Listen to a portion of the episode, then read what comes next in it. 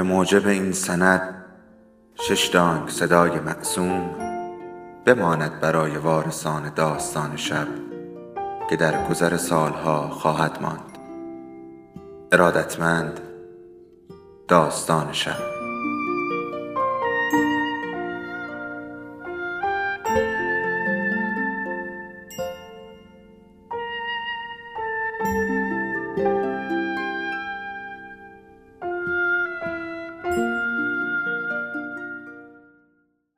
یکی بود یکی نبود.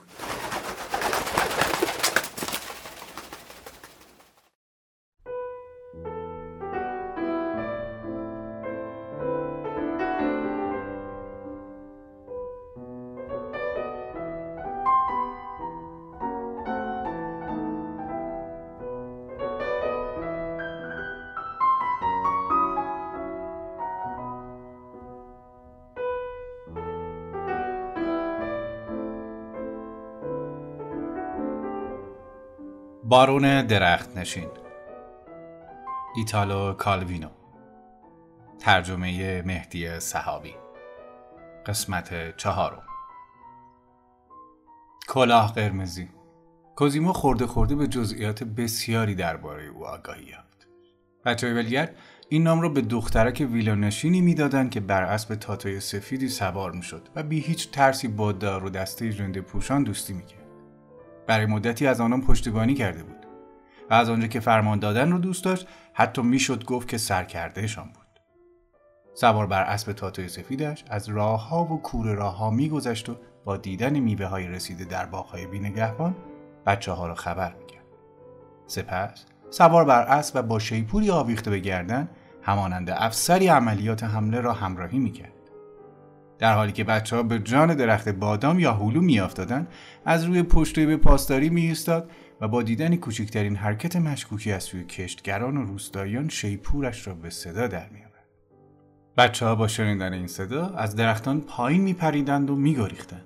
از همین رو تا زمانی که دخترک با آنان بود هرگز قافلگیر نشده بودند. درست روشن نبود که پس از آن چه شد. خیانتی که کلاه قرمزی در حق آنان روا داشته بود بسیار بغرنج می نمود.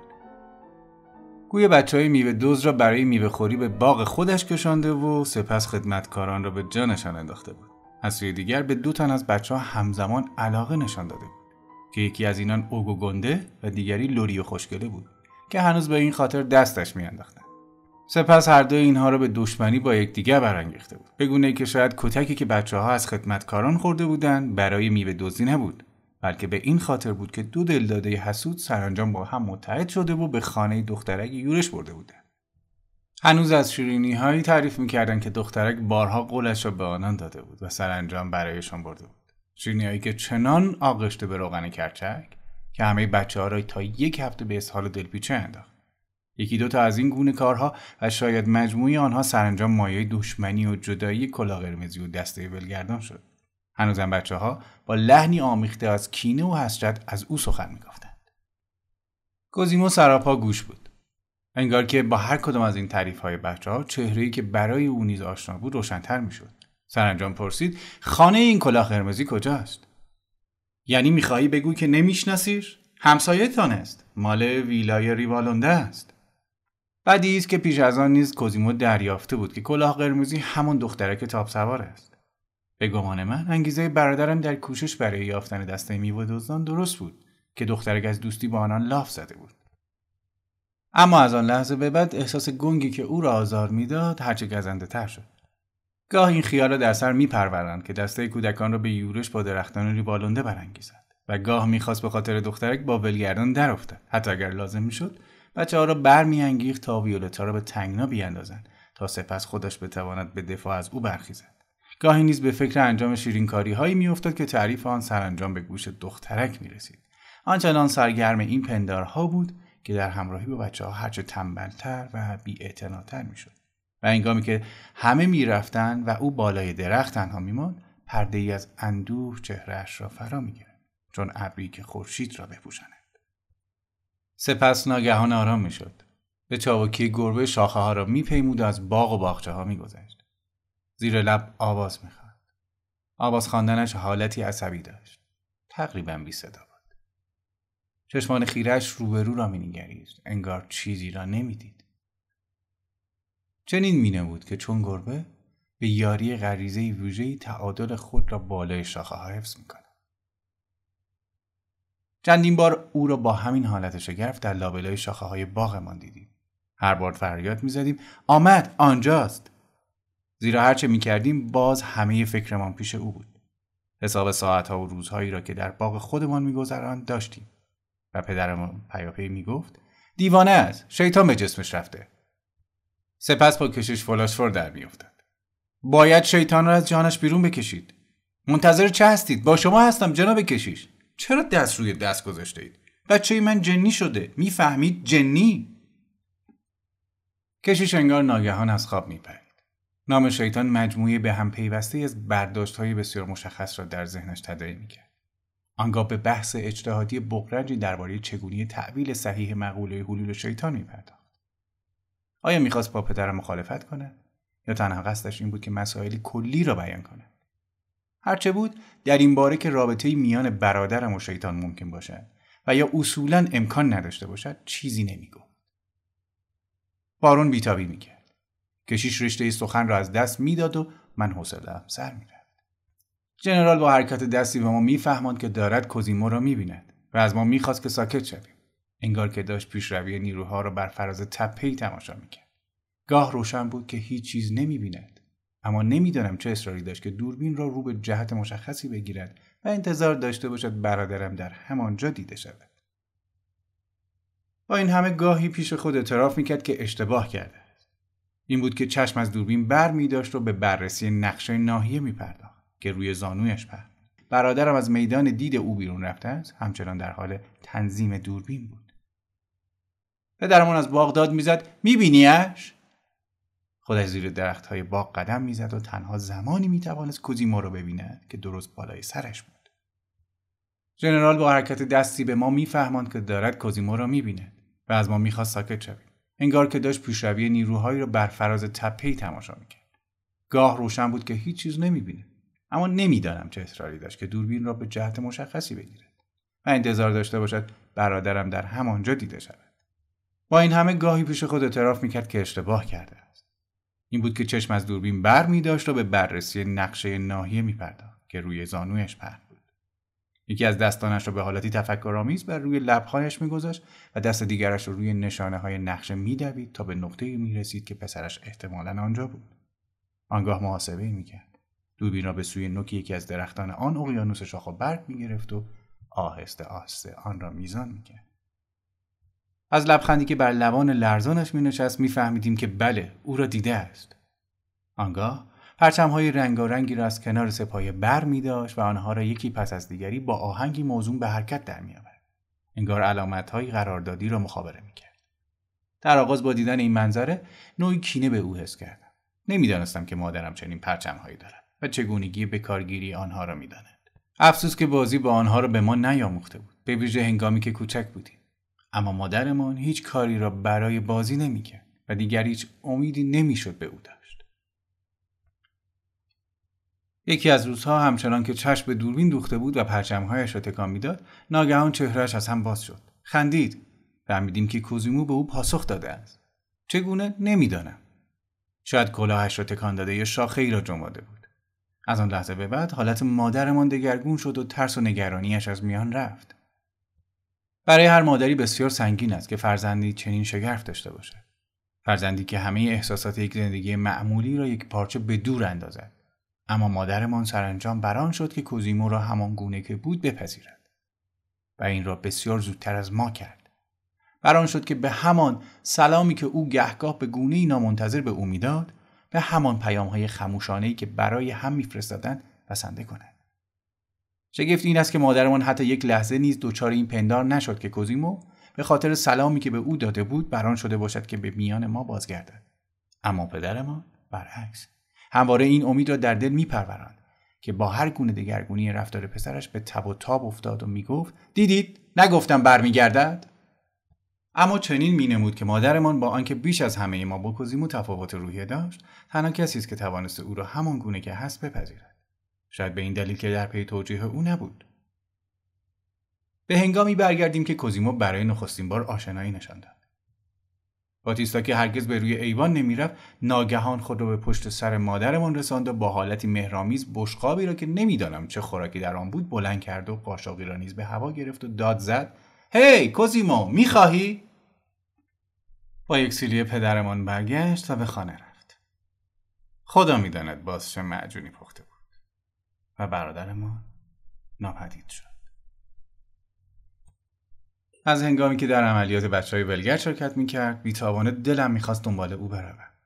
حس می‌کردم دروازه های سرزمین نوینی را به روی من میگشاید و از من می‌خواهد که هر گونه بداندیشی و بزدلی را به کنار بگذارم و یک پارچه خود را تسلیم آن جنبش شور و همبستگی کنم. پی میان ایوان و پنجره کوچکی در بالاخانه در رفت آمد بودم. پنجره که از آن می‌شد فراتر از نوک شاخسار را تماشا کرد آنجا می نشستم و سراپا گوش می شدم تا آوای یورش کودکان به باغها را بشنوم.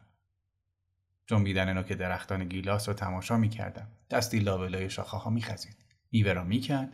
سری جولیده یا گونی پوش بیرون می آمد.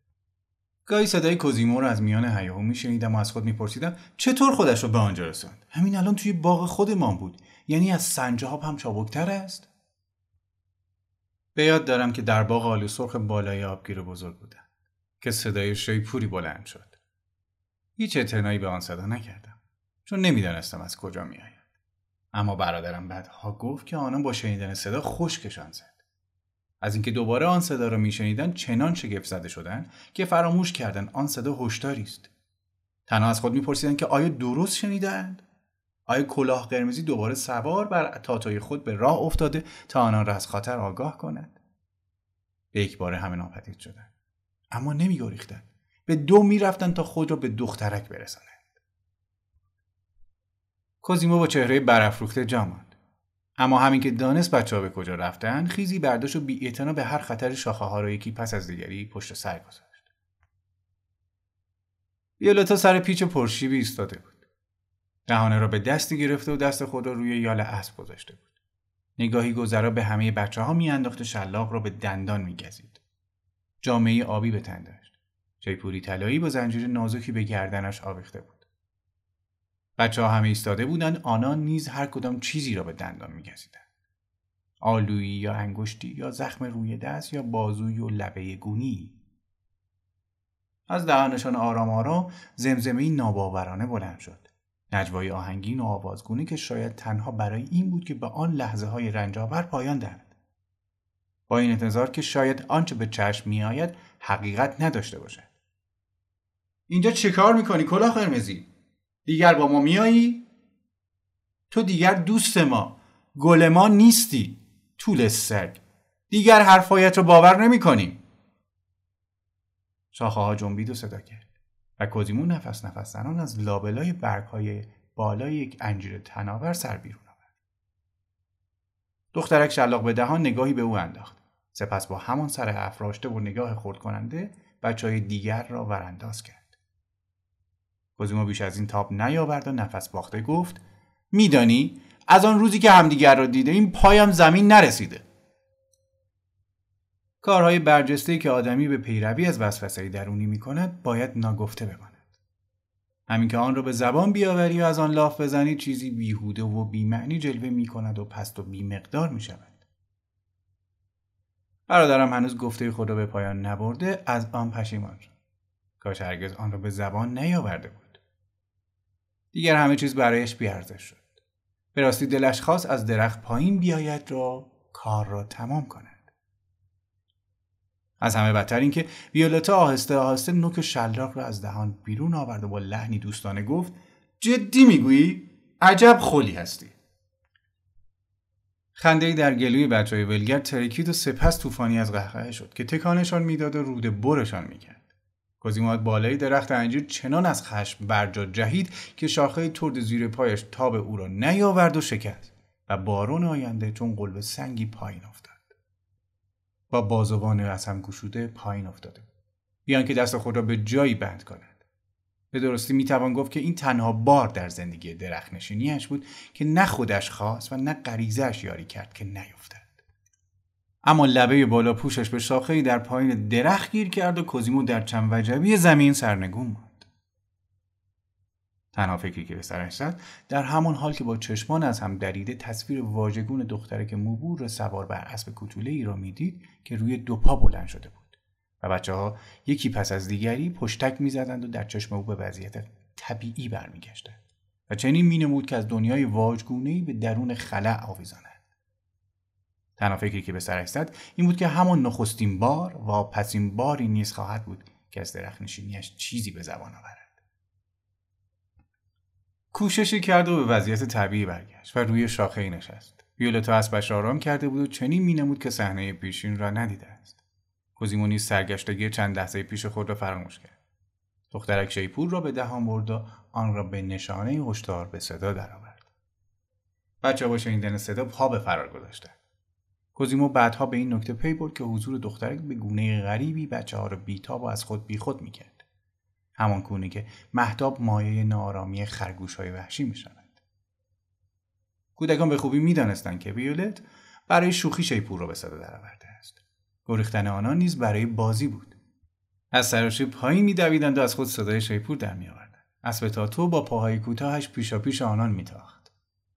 کودکان سر را پایین انداخته بودند و کورکورانه میدویدند. از همین رو گهگاه ویولتا را گم می‌کردند و او از جاده بیرون زده و رفته بود. رهایشان کرده بود. چرا؟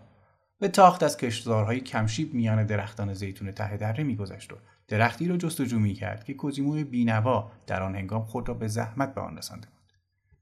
همچنان به تاخت درخت را دور می‌زد و میگریخت و لحظه ای بعد پای زیتون دیگری دیده می‌شد که کوزیمو بالای آن بود. بدین گونه او نیز راهی به پیچیدگی راه برادرم را پیمود و هر دو با هم از دره پایین رفتند. هنگامی که ولگردان بازی سراسر تاخت و شاخه نوردی آن دو پی بردن همه با هم به حالتی ریشخندآمیز سود زدند و همچنان که به سوی دروازه انجیرک می‌رفتند صدای سوتشان هرچه بلندتر می‌شد. دخترک و برادرم تنها ماندند و همچنان به دنبال کردن یکدیگر در زیتونستان پرداختند گازیمو با ناراحتی دریافت که پس از رفتن دسته ولگردان دخترک علاقه کمتری به بازی نشان می‌دهد و کم کم حوصلهاش سر می‌رود. از این رو حد زد که شاید انگیزش از این بازی تنها این بوده است که دیگر بچه ها را خشمین کند. در همان زمان این امید به دلش نشست که شاید اکنون تنها انگیزه دخترک این باشد که خود او را به خشم اندازد. شکی نبود که دخترک برای جلب توجه دیگران همواره نیاز داشت کسی را از خود برنجاند و خشمگین کند. البته کوزیمون که به سر بچه بیش نبود از این گونه احساسهای پیچیده تنها برداشتی گنگ و ناشناخته داشت. از همین رو شاخههای زبر درختان را با بیخیالی یک پرنده پشت سر میگذشت ناگهان از پس پشته بارانی از سنگریزه باریدن گرفت. دخترک سر خود را پشت گردن تاتو پنهان کرد و گریخت. برادرم که روی شاخه ستبر ایستاده بود به خوبی چشم میآمد آماج آن رگبار شد. اما پرواز سنگریزه ها تا به او برسد کج می شد و آسیبی به او نمی رسند. و این همه چندتایی از آن به پیشانی و گوشهایش خورد. بچه ها چموشانه سود می‌زنند و یک صدا می‌گفتند کلاه قرمزی بی حیا. سپس رفتند و ناپدید شدند. دسته بچه های دروازه انجیرک رسید. همونجایی که پیرامون آن پوشیده از انبوه بوته های سرسبز انجیرک بود. از های نزدیک آنجا سر و صدای مادرهایشان بلند شد. کودکانی چون آنان را بدین خاطر سرزنش نمی‌کردند که چرا دیر به خانه می‌رفتند بلکه چرا به خانه می‌رفتند. چرا برای چاشت به خانه برمیگشتند و نتوانسته بودند جای دیگری چیزی برای خوردن پیدا کنند سرزنش می شدند. دوی دستری مردم امبرزا در کلبه ها و کپرها و عرابه ها و چادرهایی در پیرامون دروازه انجیرک زندگی می کردن. و چنان ندار بودند که به آنان اجازه داده نمی‌شد به کشزارها و دروازه های شهر نزدیک شوند. مردمانی از سرزمین ها و کشورهای دست بودند که از قحطی و بینوایی همه جا گیر گریخته و آنجا گرد آمده بودند. هنگام غروب بود. زنانی جوریده مو با کودکانی پستان به دهن در آغوش بر اجاقهای پردود میدویدند. گدایانی روی زمین دراز کشیده بودند و زخمهای خود را باد می‌دادند. برخی دیگر با سر بسیار قاب بازی می‌کردند. بچه های ولگر در میان آن دودها و هیاهو پراکنده شده. سیلی های سختی از مادرشان خوردن. در موهای خود چنگ می‌زدند و در خاک بوته بر به همان زودی ژنده پاره تنشان به رنگ همه ژنده جامعه های دیگر درآمد و شادی و سبکبالی گنجشکوارشان در میان آن معجون بشری فرو و جای خود را به رخوت و درماندگی داد بدین گونه با پدیدار شدن دختری که موبو که با اسب میتاخت و کوزیمو که درختان را شاخه به شاخه میپیمود تنها سری بلند کردند و نگاهی شرماگین بر آن دو دوختند. خود را پنهان کردند. کوشیدن خود را میان آن دود غمبار گم کنند. انگار که ناگهان دریایی میان آن و دو همبازیشان کشیده شده دو کودک دیگر تنها نیم نگاهی به این همه انداختند. ویولتا رفت و به زودی جای خود را به حیاهوی زنها و دود کپرها داد که با سایه های شامگاهی در میاد و در لابلای کاج های کنار دریا پخش می‌شد. دریا آنجا بود. صدایش از فراسوی سایه روشن میآمد که انگار تخت سنگ های روی هم میغلطاند. قرشی از این رساتر نیز به گوش می رسید. اسب کوچک روی قلب سنگ های ساحل میدوید سمهایش اخگر میپرد برادرم از بالای کاج کوتاه و خمیده سایه دخترک موبور را می‌دید که از کناره میگذشت. موج کوتاهی از دریای تیره بلند شد. بلند شد و خم شد. سراسر سفید شد و پیش آمد و شکست. سایه دخترک و تاتو به تاخت از کناری موج شکسته گذشت. مشتی از آب شور به کاج رسید و چهره کوزیمو را خیس کرد.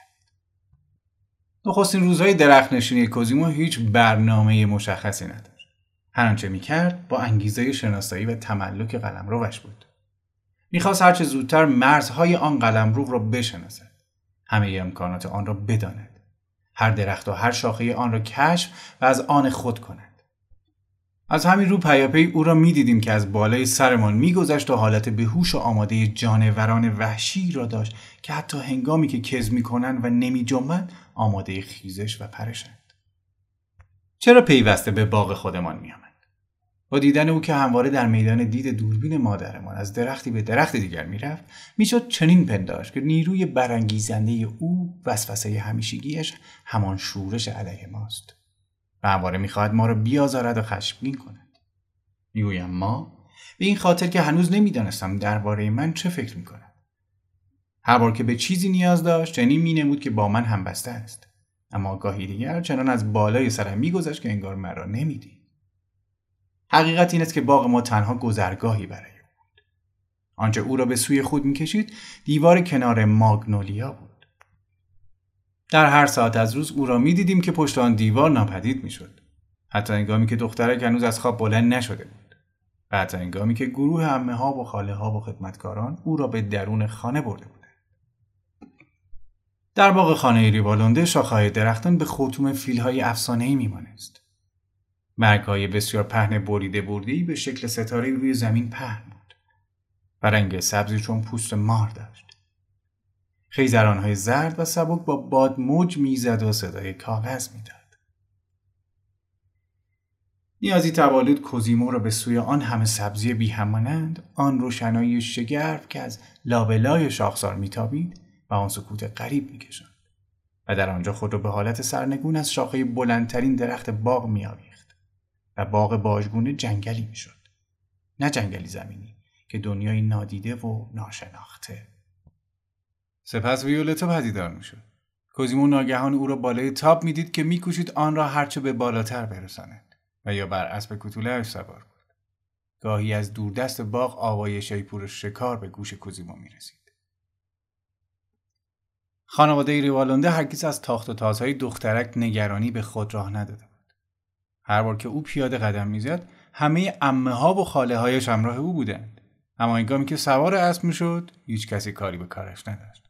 از آنجا که آن زنها سواری نمی‌دانستند رهایش می‌کردند که به هر کجا می‌خواهد برود. وانگهی دوستی او به دسته ولگردان آنچنان نشدنی می نبود که هیچ کس حتی فکر آن را به خود راه نمی‌داد. در عوض همه زنان خانواده خیلی زود متوجه نوجوانی شدند که بالای درختان خانهشان جا خوش می‌کرد و در همان حال که به ظاهر کوچکترین اعتنایی به او نداشتند در کمین او بودند برای پدر اون قصه ناشی از نافرمانی کوزیمو و کینه دیرینه به خانواده ریوالانده در هم آمیخته و یکی شده بود. می‌شد گفت که دلش می‌خواد همه مسئولیت ماجرا را به گردن آن خانواده بیاندازند. انگار آنان بودند که پسر او را به باغ خود میکشندند.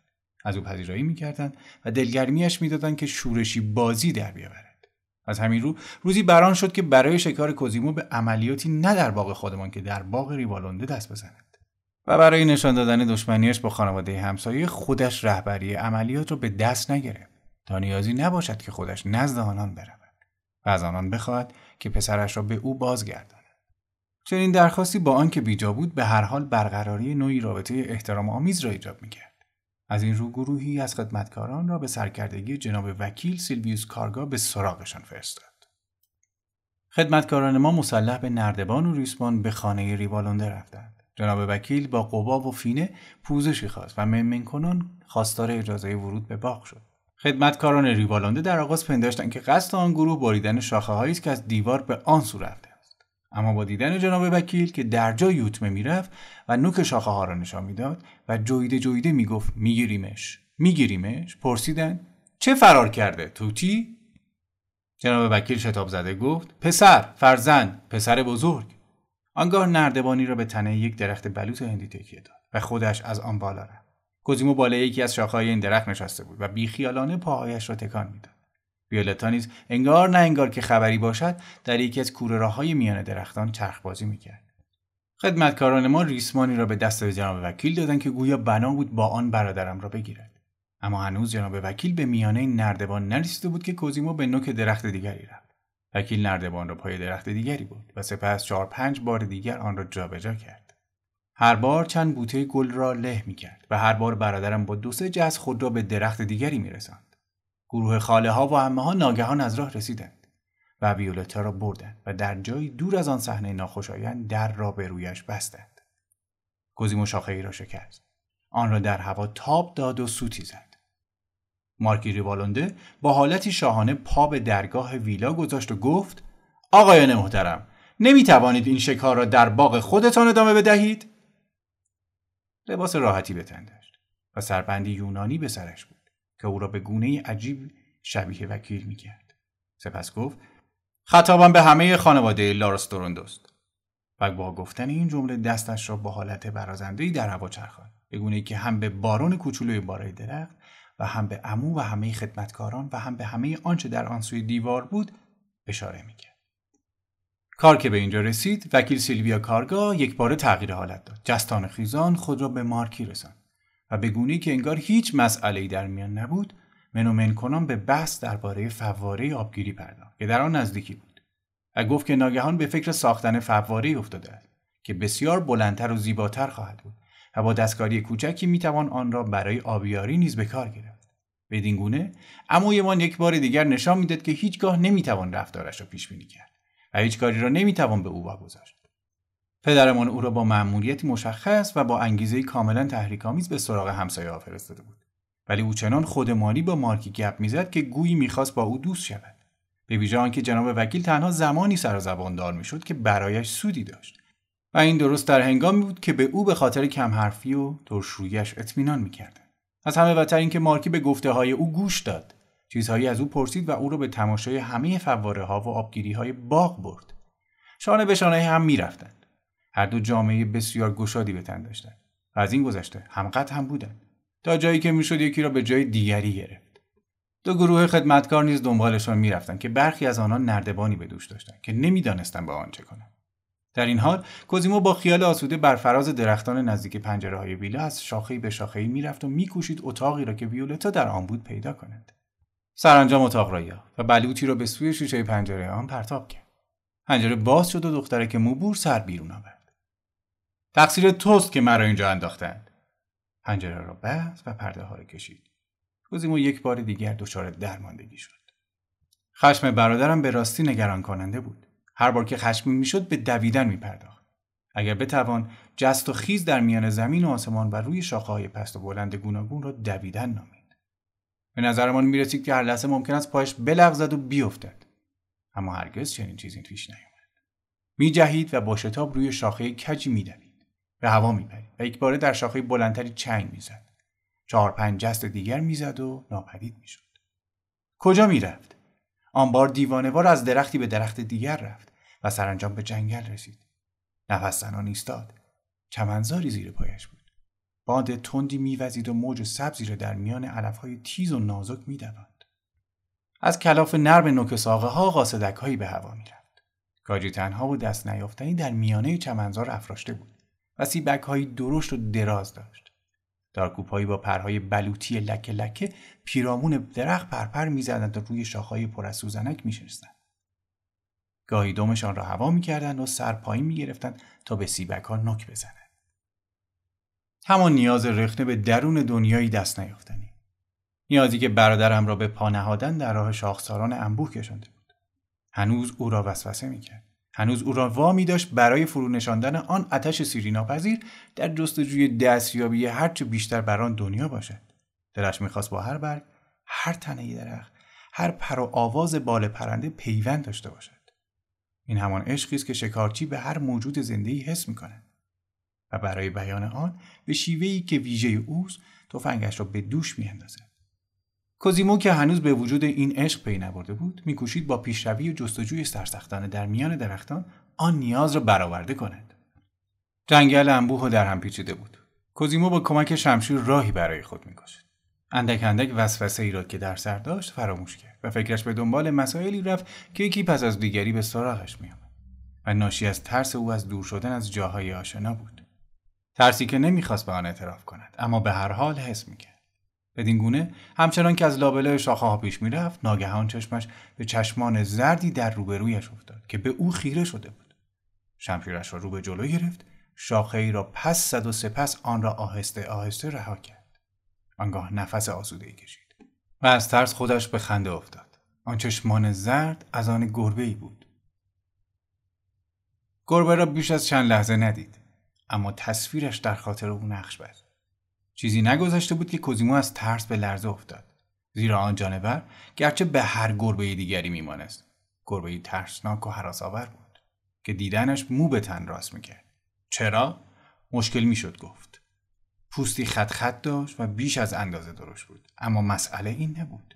چیزی که مایه وحشت او می‌شد تارهای سیبیلش بود که از راستی به تیغهای جوجه تیغی میمانست. نفسش چنان هر می داشت که انگار بیش از آن شنیده شود دیده می شد. نفسی که از میان دندانهای تیز نیشگونهش بیرون می‌زد. گوشهای بسیار تیزش مانند شعله ای افراشته بود و موهای روی آن تنها ظاهری نرم داشت. پشم تنش سیخ بود و در پیرامون گردنش باد می‌کرد و به رنگ بور در میآمد. خط خط روی شکمش چنان لرزشی داشت که انگار هر کدوم از خطهای دیگر را نوازش می‌کرد. دمش چنان راست افراشته بود که طبیعی به نظر نمی رسید. این همه را کوزیمو تنها یک لحظه از پس شاخه دیده و سپس شاخه را رها کرده بود که بیفتد. اما افزون بر آن چیز دیگری نیز بود که کوزیمو فرصت دیدنش را نیافت اما به خوبی حدس می‌زد دسته موهای بیش از اندازه درازی که چنگالهای گربه را میپوشاند چنگالهای آخته برای دراندند آماده برای چنگ زدن در او و او همچنان چشمان زرد گربه را می‌دید که در چشم خانه سیاهش میچرخید و از لابلای برگ ها بر او خیره بود. آنچه شنیده می‌شد دست کمی از این نداشت. قرشی که هرچه ترسناکتر و هرچه بلندتر می‌شد. بدون شک سر و کار کوزیمو با ترین گربه وحشی آن جنگل افتاده بود. همه زمزمه ها و هم همه ها خاموش شد. گربه وحشی خیز برداشت. اما نه به سوی بزرگ. رو به بالا جهید و جهش کما بیش عمودیش. چنان بود که کوزیمو را بیش از آن که بترساند به شگفتی انداخت.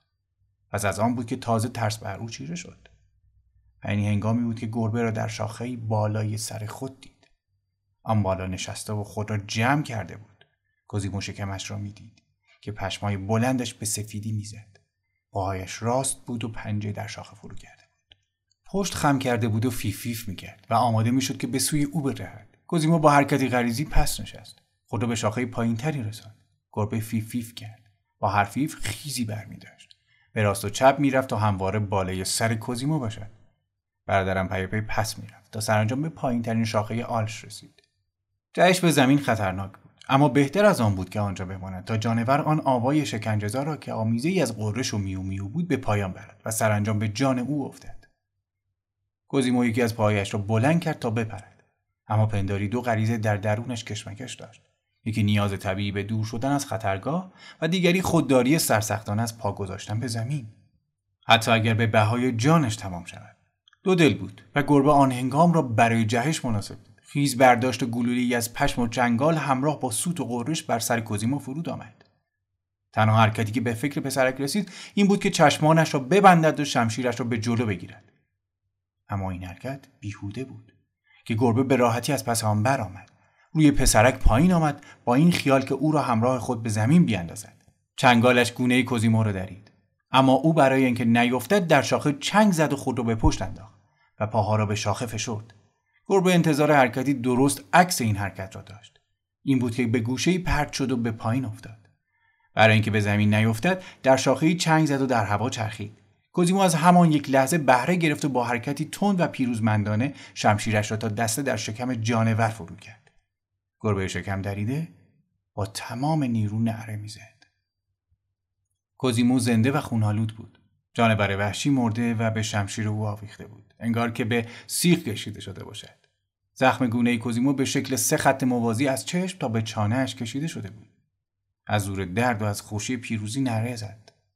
از خود بیخود شده بود و شاخه درخت و شمشیر و لاشه گربه را به خود میفشرد. خوش شور و هیجان شگرفی بود که آدمی پس از نخستین پیروزی بزرگ زندگیش حس می‌کند. هنگامی که بهای پیروزی را می‌شناسد و می‌داند که از آن پس باید پیگیرانه بر یک راه پیش رود و حتی فکر شکست را نپذیرد. بدین گونه بود که چشمم به کوزیمو افتاد که از لابلای شاخه ها میآمد. بالا پوشش غرق خون بود. نوار گیس بافتش از هم باز و کلاه سگوشش مچاله شده بود. جانوری را از دم به دست داشت که دیگر هیچ چیزی بیش از یک گربه نبود. به دو به ایوان رفتم تا ژنرال را خبر کنم. داد زدم مادر جان زخمی شده. پرسید زخمی شده چطور؟ و درجا به سراغ دوربین رفت. گفتم زخمی مثل زخمی ها. گویا عبارتی که گفتم به نظر ژنرال بسیار زیرکانه رسید. چون دوربین را به سوی کوزیمو نشانه رفت که چابکتر از همیشه روی شاخه ها می جهید. و در تایید گفته هم گفت اسیستوار بیدرنگ به تهیه روغن و مرهم و وسایل زخمبندی پرداخت. انگار که باید آنها را به مسئولان بهداری گروهانی میرساند. و آنها را به من داد که برای کوزیمو ببرم. بیان که لحظه این امید را به خود راه داد که شاید پسرش بران شده باشد که برای درمان خود به خانه بازگردد. بسته دارو رو گرفتم و به دو به باغ رفتم. و زیر درخت توت نزدیک دیوار ویلای ریوالانده منتظر ماندم اما کوزیمو خود را به ماگنولیا رساند و ناپدید شد. همچنان که جنازه دشمن را در دست داشت پیروزمندانه در آن سوی دیوار پدیدار شد. اما جلوی ویلا چه خبر بود؟ کالاسکهی آماده سفر بود و خدمتکاران چمدانها و بستههایی را بار آن می‌کردند. در میان گروه بزرگی از خدمتکاران و امه ها و خاله های سیاه پوش و ترشرو ویولتا دیده می‌شد که لباس سفر به تن داشت و مارکیز را میبوسید.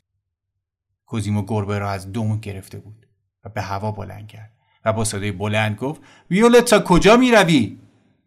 همه نگاه ها به سوی او برگشت که لباسش پاره پاره و خونالود بود.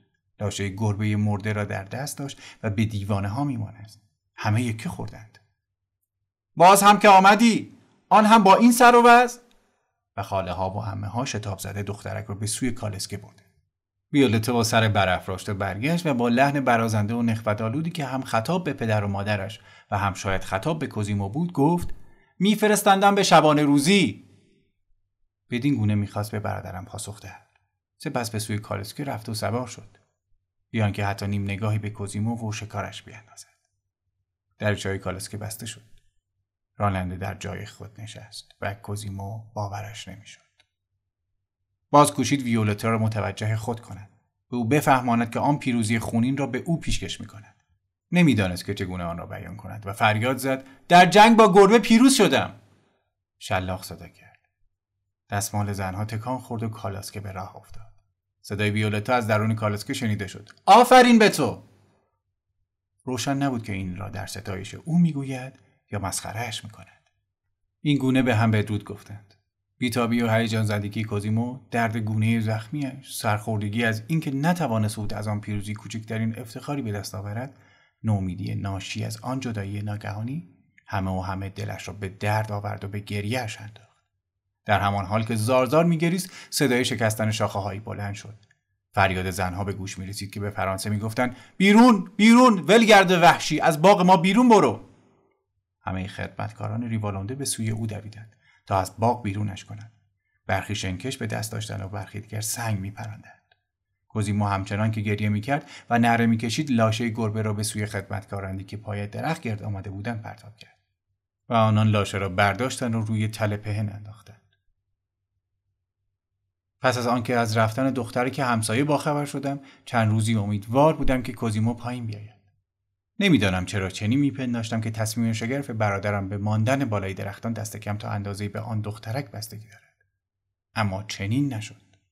برعکس این من بودم که از درختی بالا رفتم تا برای او وسایل زخمبندی ببرم و او خودش زخمهای چهره و بازوانش را تیمار کرد.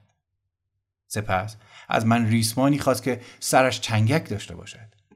می‌خواست بالای درخت زیتونی برود که به تل پهن باغ ریوالونده نزدیک بود و لاشه گربه را بردارد. پوست گربه را کند و تا آنجایی که از دستش برمیآمد آن را دباغی کرد و برای خود کلاهی ساخت. و این نخستین کلاه از سلسله کلاههای پوستینی بود که در سراسر زندگی به سر میگذاشت. آخرین کوشش برای شکار کوزیمو کار خواهرمان باتیستا بود. البته اون کار را نیز مانند همه آنچه می‌کرد به ابتکار شخصی و پنهانی و بینظرخواهی از دیگران انجام داد. شب هنگام با نردبانی و دیگچهی پر از چسب به باغ رفت. و درخت ارعری را از پایه تا نوک آن به چسب آغشت. این همان درختی بود که کوزیمو هر بامداد روی آن می نشست.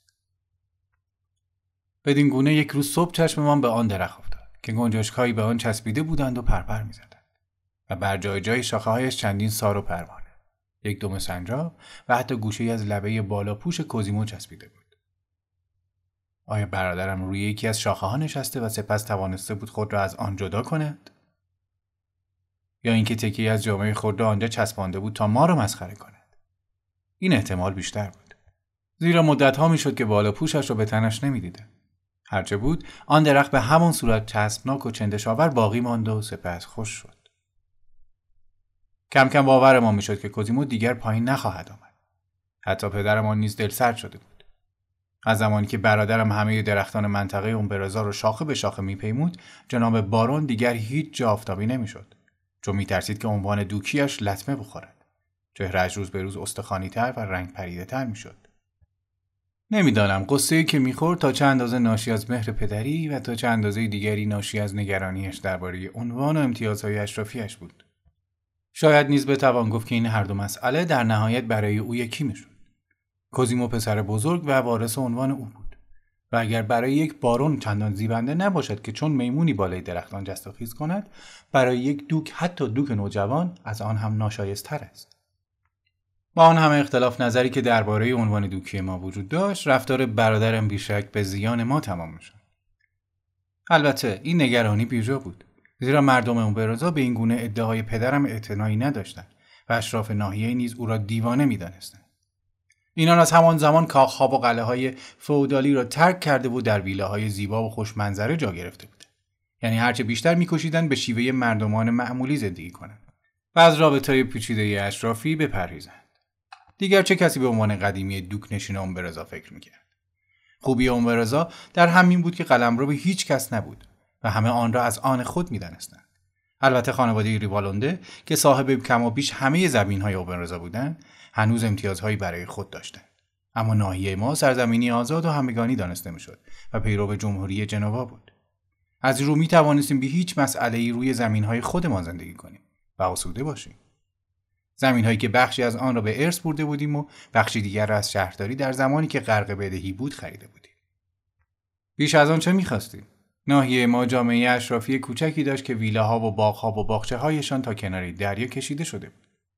یکدیگر را مهمان می‌کردند به شکار می‌رفتند زندگی گران نبود از بسیاری از امتیازهای درباریان برخوردار بودیم بیان که دردسرها و مسئولیتها و هزینه کسانی را داشته باشیم که باید خانه های شاهانه و سرمایه و زندگی سیاسی می داشتند. اما پدرمان از آن همه هیچ بهره ای نمی خود را مانند شاهی حس می کرد که داج و تختش را گرفته باشد.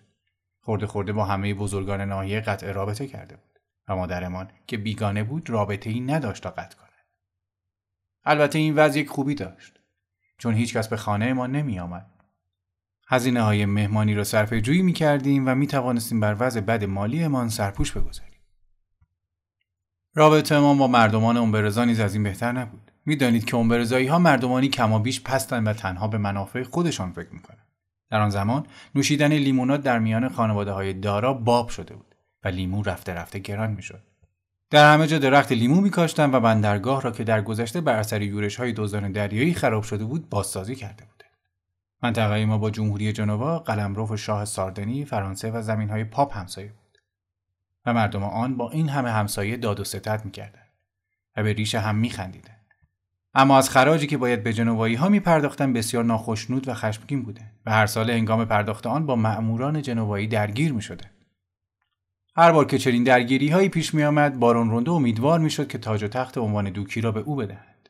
این بود که در میدان شهر حضور میافت و داوطلب پشتیبانی از منافع مردم می‌شد. اما هر بار رگباری از لیموی گندیده او را وادار به عقب نشینی می‌کرد. آنگاه ادعا می‌کرد که باز علیه او توطعه شده است و راهبان یسوعی باز برای او نقشه کشیدند. همواره بر این باور بود که میان او و فرقه یسوعی جنگی تا پای مرگ درگیر است و این فرقه کاری جز آن ندارد که علیه او توطعه کند. ریشه این مسئله در دعوایی بود که میان خانواده ما و آن فرقه درباره مالکیت باقی در گرفت. کار به دادگاه کشید و بارون به خاطر رابطه خوبی که باسخف داشت برنده شد و توانست سردستای راهبان یسوعی ناحیه را از آنجا دور کند. از آن پس همواره چنین میپنداشت که فرقه کسانی را میفرستد که به جان و مال او تجاوز کنند. خود نیز میکوشید دسته ای از مؤمنان را بسیج کنند تا اسقف را که به گمان او اسیر دست آن فرقه بود نجات بدهد. از همین رو به همه کسانی که مدعی آزار دیدن از یسوعیان بودند پناه می‌داد و به همین دلیل آن کشیش نیمه جان را که همیشه در آسمان ها سیر می‌کرد به سرپرستی ما برگزیده بود تنها کسی که پدرم به او اعتماد می‌کرد جناب وکیل بود بارون همان گونه نابرادری خود را دوست می داشت که فرزند یکی یک دانه درمانده خود را دوست دارد. فکر می کنم در آن زمان شاید بی آنکه خودمان بدانیم تا اندازه‌ای به شوالی کارگاه رشک می. چنین می نمود که پدرمان آن برادر پنجاه ساله را به ما که فرزندانش بودیم ترجیح می دهد. تنها ما نبودیم که از جناب وکیل دل خوشی نداشتیم. ژنرال و باتیستا هم با آنکه به او احترام میگذاشتند چشم دیدنش را نداشتند و او در پس ظاهر رام و سرپذیرش همه چیز و همه کس را مسخره می‌کرد بیشک از همه ما و حتی از بارون آنکه به او همه مدیون بود نفرت داشت جناب شوالیه وکیل کارگاه چنان کم حرف بود که گاهی کرولال یا بیگانه جلوه میگه خدا می‌داند چگونه توانسته بود در گذشته ها به کار وکالت بپردازد. آیا پیش از آن که سر کارش با ترکا بیفتد نیز به همین گونه عجیب و غریب بود؟ شاید در گذشته ها آدم هوشمندی بود چون توانسته بود محاسبات پیچیده آبیاری را از ترکا فرا بگیرد و این تنها رشته بود که از آن پس توانست به آن بپردازد. پدرم به خاطر کاردانیش در این زمینه از او به گونه گزافآمیز ستایش می‌کرد. هرگز از گذشته او چیزی ندانستیم. و نفهمیدیم مادرش که بود و با پدر بزرگ ما چگونه رابطه ای داشت گرچه گویا پدر بزرگ این پسر خود را نیز دوست می داشت زیرا به او امکان داده بود که حقوق بخواند و برایش عنوان شوالیه گرفته بود نیز ندانستم چه شد که گزارش به ترکیه افتاد حتی درست نمی‌دانستیم که در ترکیه زندگی کرده بود یا در یکی از سرزمین های بربرستان، تونس، الجزایر. اما اینقدر بود که گاهی گفته می‌شد که مسلمان شده است. چه چیزها که دربارهش نمی‌گفتند. از جمله اینکه گویا مقام های عمده ای داشت. از نزدیکان سلطان، کارشناس آبیاری درمان عثمانی یا چیزی شبیه این بود. سپس بر اثر توطئه درباریان یا بدخواهی زنان حرمسرا یا بدهی ناشی از قمار از چشم سلطان افتاده بود و او را چون غلام فروخته بودند می‌دانستیم که او را در یک کشتی پارودار عثمانی که به دست ونیزیان افتاده بود پیدا کرده بودند از پاروزنان آن کشتی بود و زنجیر به پا داشت در ونیز کم و بیش با گدایی سر می‌کرد و سرانجام به زندان افتاد و دستگیریش به دنبال ماجرایی تازه‌ای بود که فکر می‌کنم زد و خورد بوده اما خدا می‌داند که آدم ترسوی چون او با چه کسی می‌توانست درگیر شده باشه سپس پدرمان با پادرمیانی جمهوری جنوا او را از زندان آزاد کرد و روزی از روزها او از راه رسید و عضو خانواده ما شد. مردی کوچکندام و تاس و نیملا. روش سیاه و چهرهی وحشت زده. لباس بسیار گشادی به تنش بود که داد می‌زد از آن خودش نیست. خیلی کوچک بوده اما روزی که از راه رسید را به خوبی به یاد دارم. پدرمون او را چون شخصیت بالا مقامی به همه تحمیل می‌کرد. عنوان سرپرستی املاکمان را به او داد و دفتر کاری در اختیارش گذاشت که همواره انباشته از کاغذ پاره بود در آن زمان بسیاری از بزرگان برجوارها در دفتر کار خود قبا به تن می‌کرد و فینه به سر میگذاشته اما حقیقت این است که جناب وکیل هرگز در دفتر کارش نبود و با همان قبا و فینه در بیرون از خانه میگشت. رفته رفته با همون لباس ترکی بر سر میز غذا نیز آمد و شگفت آنکه پدرم که همواره پایبند آداب و مقررات بود در این رفتار او چیز ناشایستی ندید. جناب شوالیه وکیل با آنکه عنوان سرپرستی املاک را داشت به دلیل کمرویی و کمحرفی شاید حتی یک کلمه نیز با کارگران و کشاورزان زمینهایمان گفتگو نمی‌کرد. دستور دادن و سرکشی کردن و همه کارهای عملی به عهده پدرم بود. انئو سلویوس کارگاه حسابدار ما نیز بود. درست نمی‌دانم که آیا خرابی وضع مالی ما ناشی از مدیریت او بود یا اینکه وضع بد ما کار او را دشوار می‌کرد. از اینها گذشته جناب وکیل گهگاه به طرح و محاسبه زمین های آبیاری میپرداخت و تخت سیاه بزرگی را پر از خط و عدد و واجه های ترکی میگرد گاهی پدرم نزد او می‌رفت و چندین ساعت در را به روی خود میبستند. این درازترین زمانی بود که جناب وکیل در دفتر کار خود می‌گذارد هر بار پس از اندک زمانی هم همه و بگو بگویی از پس در بسته به گوش می‌رسید که صدای خشماگین پدرم در آن مشخص بود و صدای شوالیه به دشواری شنیده می‌شد. سرانجام در باز می‌شد و شوالیه وکیل همچنان که فینه خود را راست روی سر گذاشته بود و گامهای تندش در دامن قبایش گیر می‌کرد از در بیرون می‌زد و به میان کشزارها میره پدرم دنبالش می‌رفت و فریاد می‌زد سیلویوس! سیلویوس! ولی شوالیه در پس ردیف های تاک ها یا میان درختان لیمو گم می‌شد. تنها فینه سرخش به چشم میومد که پیگیرانه در میان شاخ و برگ پیش می‌رفت. پدرمان همچون او را می‌خواند و دنبالش میدن پس از اندکی هر دوشان را می‌دیدیم که برمیگشتند. بارون همچنان با او به گومگو می‌کرد و سر و دست تکان می‌داد. شوالیه کوچکندان با پشت خمیده در کنارش میآمد و دستهایش را در جیب قبا مشت می‌کرد. در آن زمان برادرم خوش داشت زمینی ها رو به بازی و مبارزه با خود بکشند. با این شیوه توانایی خودش را به آزمایش میگذاشت. از جمله تیزبینایی، چابکی و چیر دستیش را همه آنچه می توانست آن بالا انجام بدهد.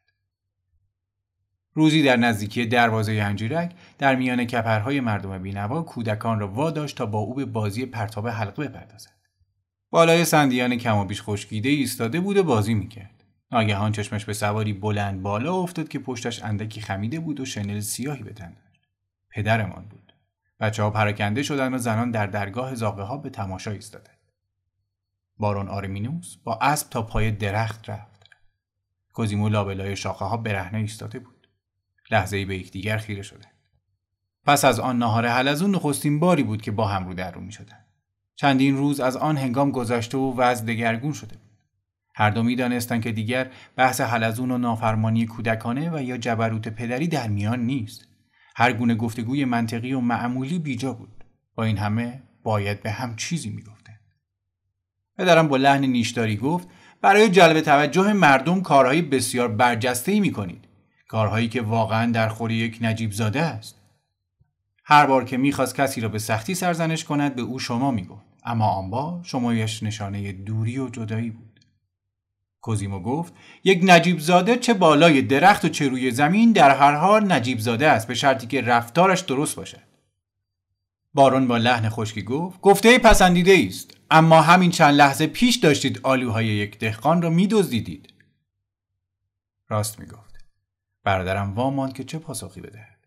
لبخند زد اما لبخندش از خودستایی و بیقیدی نبود که در همان زمان چهرهش نیز سرخ شد. پدرم نیز لبخند غمالودی زد و نمی‌دانم چرا چهره او نیز سرخ شد. گفت می‌بینم که با پسترین اوباش هم دوستی می‌کنید. نه پدر جان راه خودم را می‌روم. هر کسی به کار خودش. بارون با لحنی آرام و بیهیجان گفت از شما می‌خواهم پایین بیایید و به وظیفه‌ای که در خور موقعیت شماست عمل کنید. نمی‌توانم از شما فرمان برداری کنم پدر جان. متاسفم. هر دو ناراحت و درمانده بوده.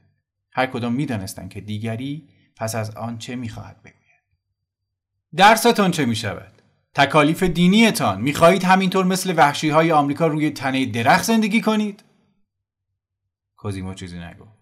پرسش هایی بود که با خود مطرح نکرده بود و دلش نیز نمی‌خواست به آنها فکر کند. پس از چند لحظه درنگ گفت فکر می‌کنید چون من چند متر از دیگران بالاترم راستی و درستی را نمی‌تواند روی من تاثیر بگذارد؟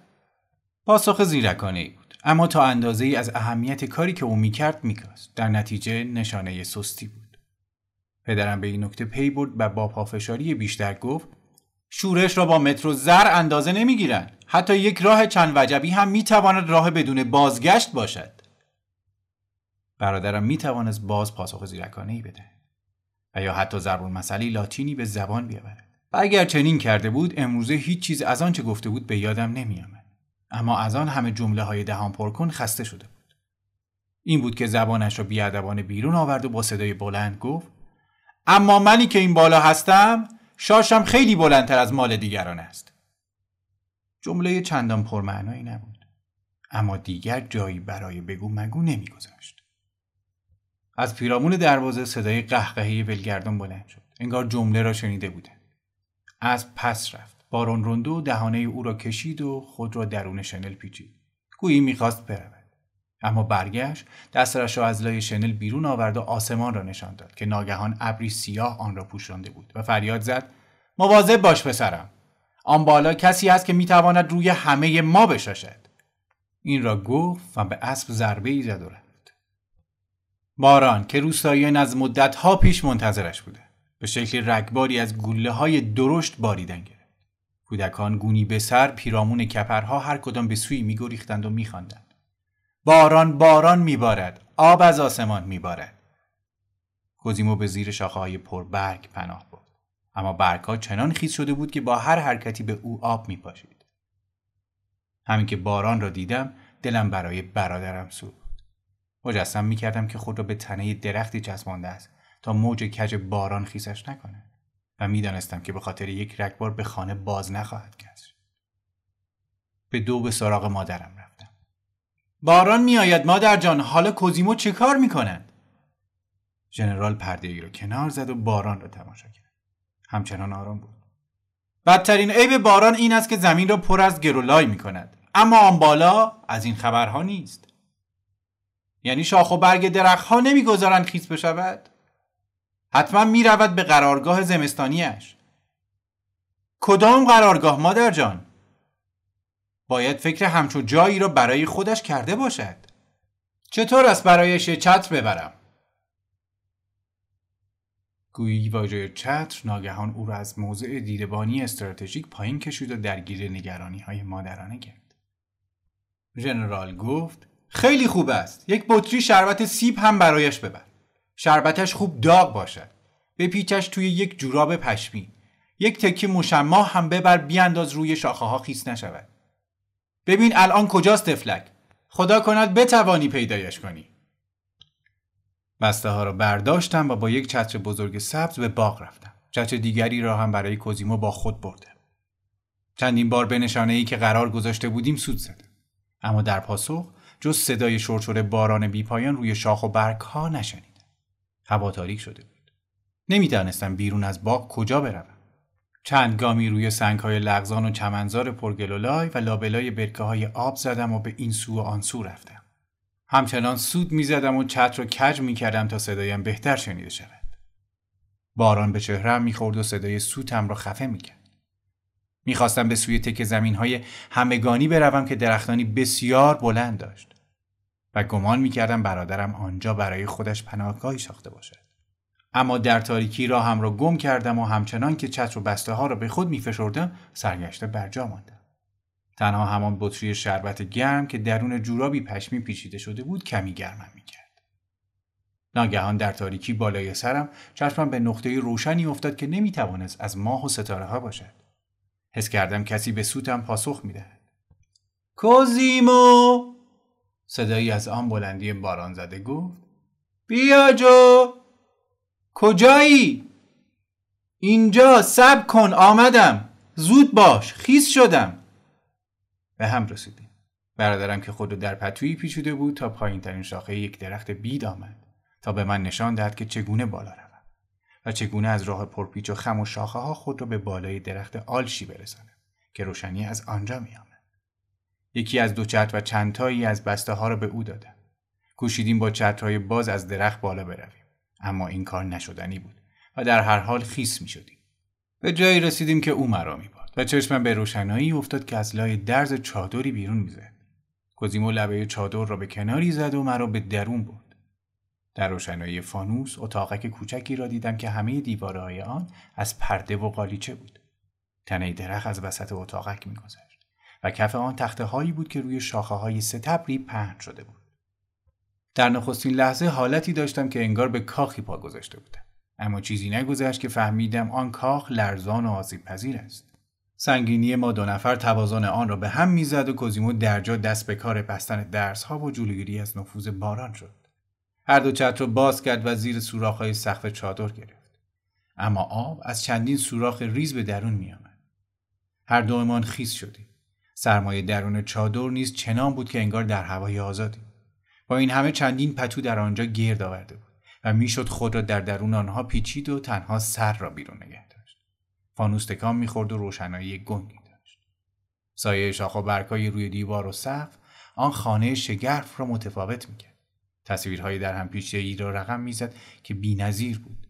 کوزیمو شربت سیب را با ولع می نوشید و با هر جرعه می گفت واو گفتم خانه قشنگی داری. با شتاب گفت موقتی است. هنوز خیلی مانده تا کامل بشود. همه اش را خودت درست کردی؟ پس چه؟ هیچ کس ازش خبر ندارد. من هم می توانم بیایم اینجا؟ نه. جایش را به دیگران یاد می دهی پاپا گفت که دیگر هیچ کس را دنبالت نمیفرستد. با این همه هیچ کس نباید از این خانه بویی ببرد. به خاطر دزده ها می‌گویی مگر با تو دوست نیستند؟ بعضی وقتها چرا بعضی وقتها نه آن دختره که اسب دارد چه؟ به تو چه مربوط است؟ می‌خواستم بگویم که یعنی دوست توست؟ با هم بازی کرده اید؟ بعضی وقتها بله، بعضی وقتها نه. چرا بعضی وقتها نه؟ بعضی وقتها چون من دلم نمی‌خواسته، بعضی وقتها چون او دلش نمی‌خواسته. به او اجازه می‌دهی که بیاید اینجا؟ کوزیمو چهره در هم کشید و به پهن کردن پارچه مچاله شده روی یک شاخه درخت پرد. با لحن گرفته گفت اگر دلش بخواهد اجازه می دهم که بیاید دلش نمی‌خواهد؟ کوزیمو دراز کشید و زیر لب گفت از اینجا رفته. آهسته پرسیدم بگو ببینم با هم نام زدید؟ برادرم گفت نه. و زمان درازی خاموش ماند. فردای آن روز چون هوا خوب بود تصمیم گرفته شد که کشیش فلاشفور آموزش برادرم را از سر بگیره چگونگی کار روشن نبود. فقط باران رو به کشیش کرد به جای اینکه بشینید و مگس ها رو تماشا کنید؟ و از او خواست که برادرم را پیدا کنه و چند جمله ای از ویرژیل را برای ترجمه به او بدهد. سپس فکر کرد که شاید کار بیش از اندازه دشواری را به عهده کشیش گذاشته و به سراغ من آمده گفت برو به برادرت بگو تا نیم ساعت دیگر برای درس لاتین به باغ بیاید. این را با لحن هرچی طبیعی تر لحنی که بران شده بود از آن پس درباره او به کار گیرد. یعنی از اینکه کوزیمو می توانست بالای درختها زندگی کند کار و بار و هر روز و همان روال همیشگی را می توانست ادامه دهد. و درس انجام شد.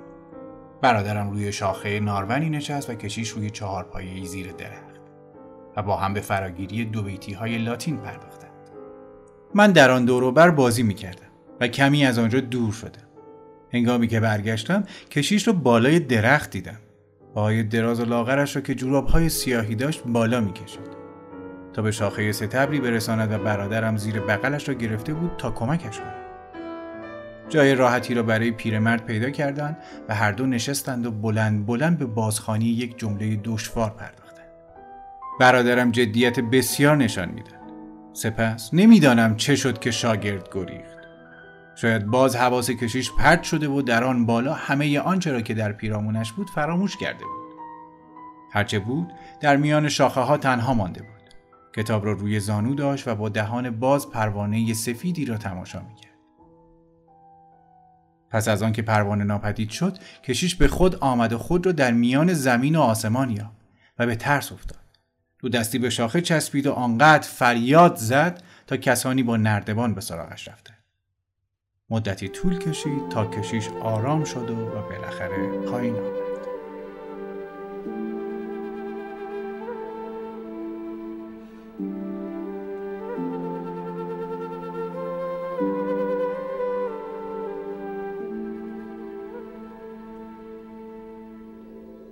داستان شب بهانه است برای با هم بودن دور هم نشستن شنیده شدن.